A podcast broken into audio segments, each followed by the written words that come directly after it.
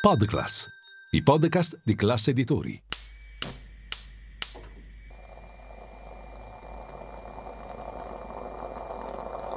Buongiorno dal gruppo Classe Editori. Io sono Massimo Brugnone. Oggi è giovedì 16 novembre e queste sono notizie a colazione, quelle di cui hai bisogno per iniziare al meglio la tua giornata.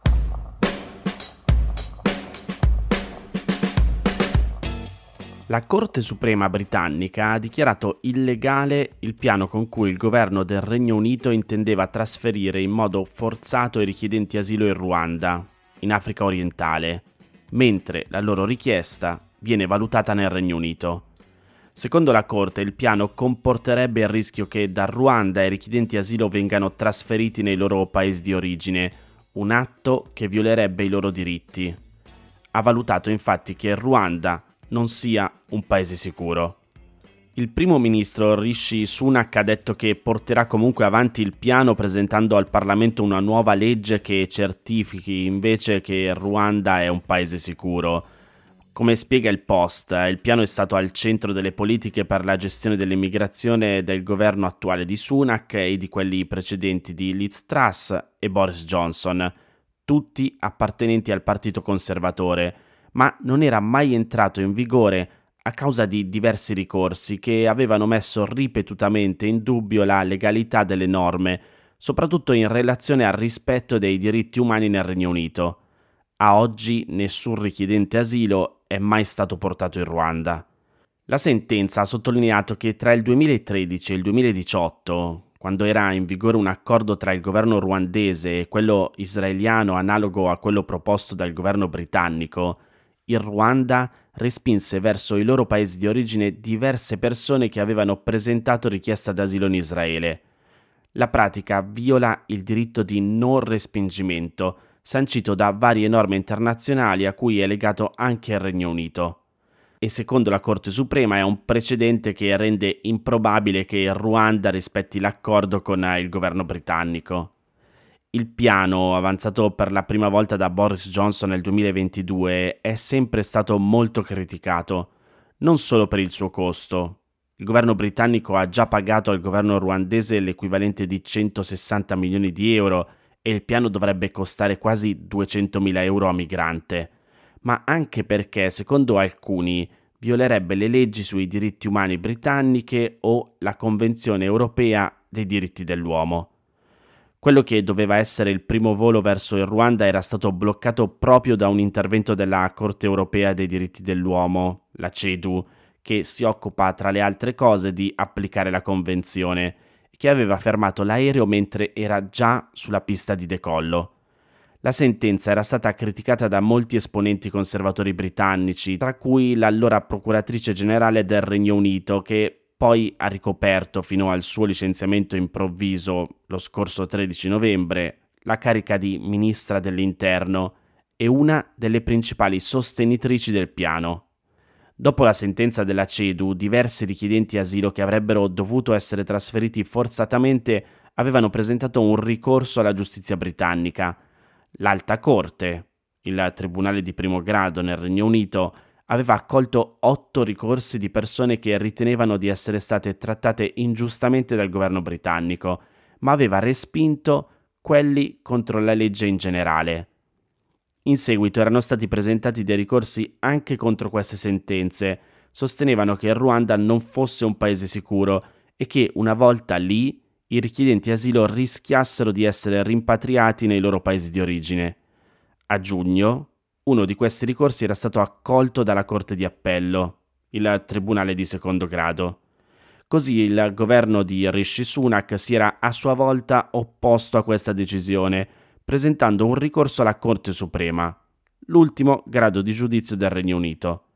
Gli avvocati del governo in aula hanno sostenuto che il Regno Unito abbia un bisogno urgente dell'applicazione di queste misure, che Ruanda sia effettivamente un paese sicuro e che l'accordo stretto tra governo britannico e ruandese alla base del piano per i trasferimenti assicuri il rispetto dei diritti umani da parte del Ruanda.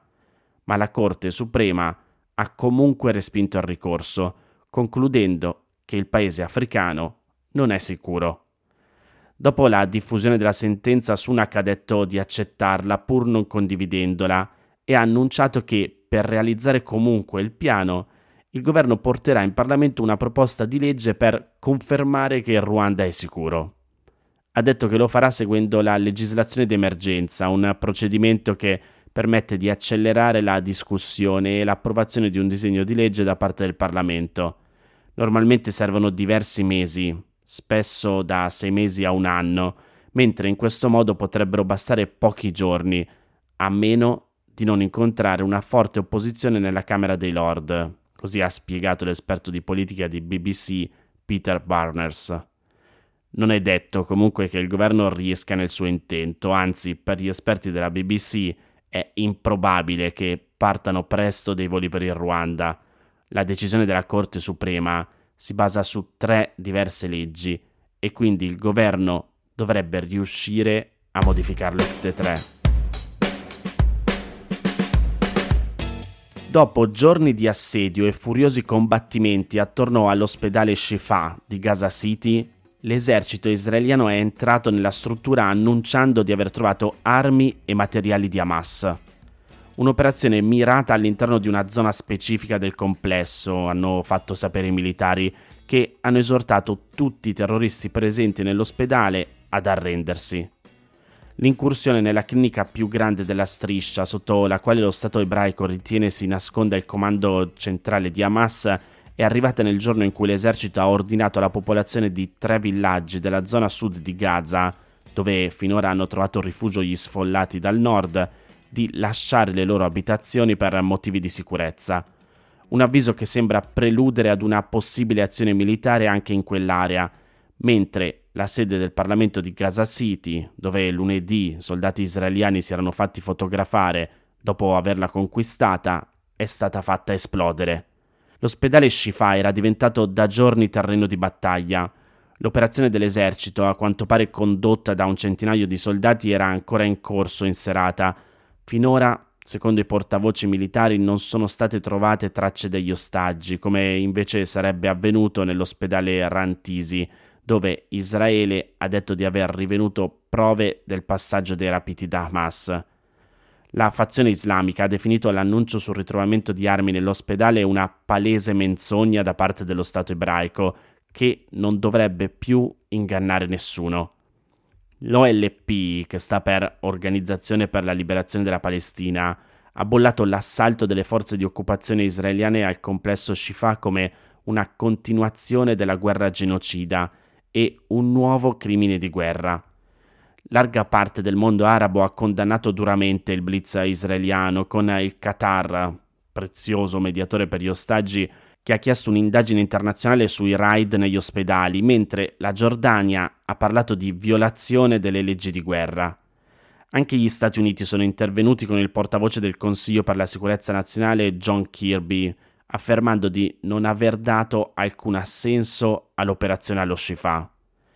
Prima dell'ingresso nell'ospedale, secondo la ricostruzione dell'esercito israeliano, si è consumato uno scontro con i miliziani di Hamas durante il quale quattro di loro sono rimasti uccisi. I militari hanno sostenuto che nel reparto risonanze magnetiche sono stati ritrovati mezzi da combattimento, materiale di intelligence e militare di Hamas. Il portavoce militare Daniel Agari ha detto, leggo tra virgolette le sue parole, questo posto, dopo il 7 ottobre, ha costituito un nascondiglio per circa 200 terroristi che avevano partecipato alle stragi e che sono scappati qua. E poi ha aggiunto che i soldati hanno rinvenuto uniformi di cui i miliziani si sono sbarazzati, per poi confondersi con i civili. Gli ospedali Shifa, Rantisi e altri ancora, sto sempre leggendo le sue parole, sono stati tutti utilizzati da Hamas. L'operazione, sempre secondo la ricostruzione israeliana, non è stata solo militare. I soldati, come mostrano video e foto diffuse dall'esercito, hanno consegnato forniture mediche, incubatrici e viveri per bambini. In una dichiarazione riportata dal Washington Post, il direttore del pronto soccorso dell'ospedale, Omar Zakot, ha accusato invece le forze israeliane di aver spogliato, ammanettato e bendato molti sfollati presenti nell'ospedale e di averli portati in una destinazione non precisata. L'esercito lo ha smentito, sostenendo che non c'è stata alcuna frizione tra soldati, medici e pazienti dell'ospedale, mentre un giornalista che si trovava dentro lo Shifa ha raccontato alla BBC che le truppe sono andate di stanza in stanza, piano dopo piano, ad interrogare tutti, sia il personale che i pazienti, accompagnati da interpreti. Sul fronte del temuto allargamento del conflitto, Hamas sembra in difficoltà con il suo alleato principale, l'Iran. Nell'ultimo incontro a Teheran, l'Ayatollah Ali Khamenei avrebbe avvisato il capo della fazione palestinese con queste parole. Non ci avete dato alcun avvertimento del vostro attacco del 7 ottobre contro Israele e noi, avrebbe detto la guida suprema secondo la Reuters, che cita tre alti funzionari del regime, non entreremo in guerra per conto vostro. Infine, nella tremenda situazione umanitaria in cui versa Gaza, i morti, secondo le autorità di Hamas, sono arrivati a 11.500, di cui 4.710 minori e 3.160 donne, mentre i feriti nella striscia, che oggi potrebbe trovarsi in blackout totale per mancanza di carburante, sono quasi 30.000.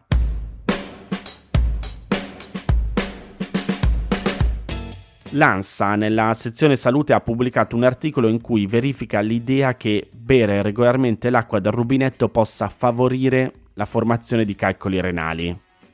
Una credenza che deriva dal fatto che la maggior parte dei calcoli ai reni sono costituiti da sali di calcio e che l'acqua di casa può contenere in alcuni casi quantità significative di questo sale minerale.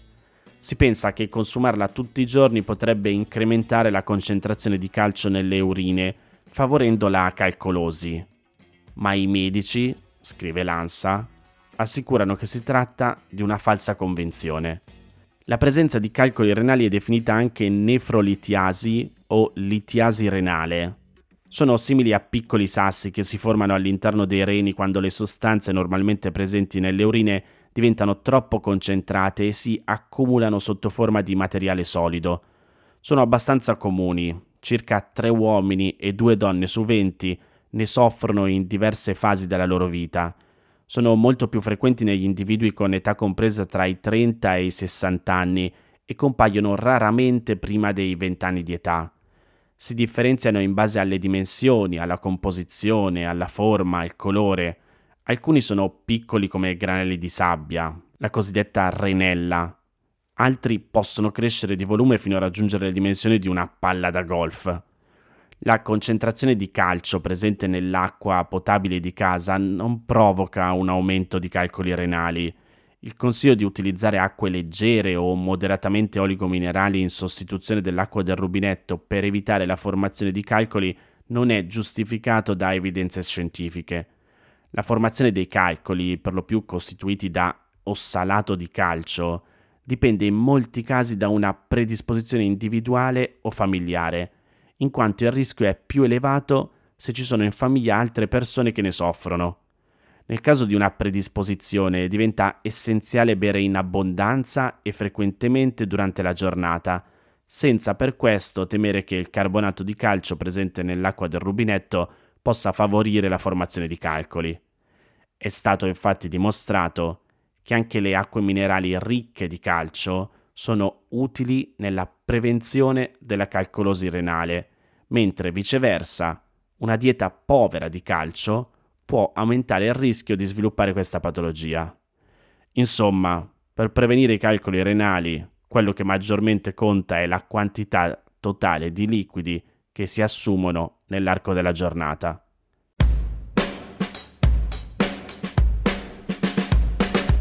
Queste erano le notizie a colazione di oggi. Se volete suggerirmi alcune notizie o mandarmi i vostri commenti su quelle trattate, potete scrivermi all'indirizzo notiziacolazione.it. Se volete rimanere aggiornati ci sono il canale Telegram e Whatsapp di Notizia Colazione, li trovate nel sommario della puntata insieme al link per gli altri podcast del gruppo Classe Editori. Io vi aspetto domani per iniziare insieme una nuova giornata.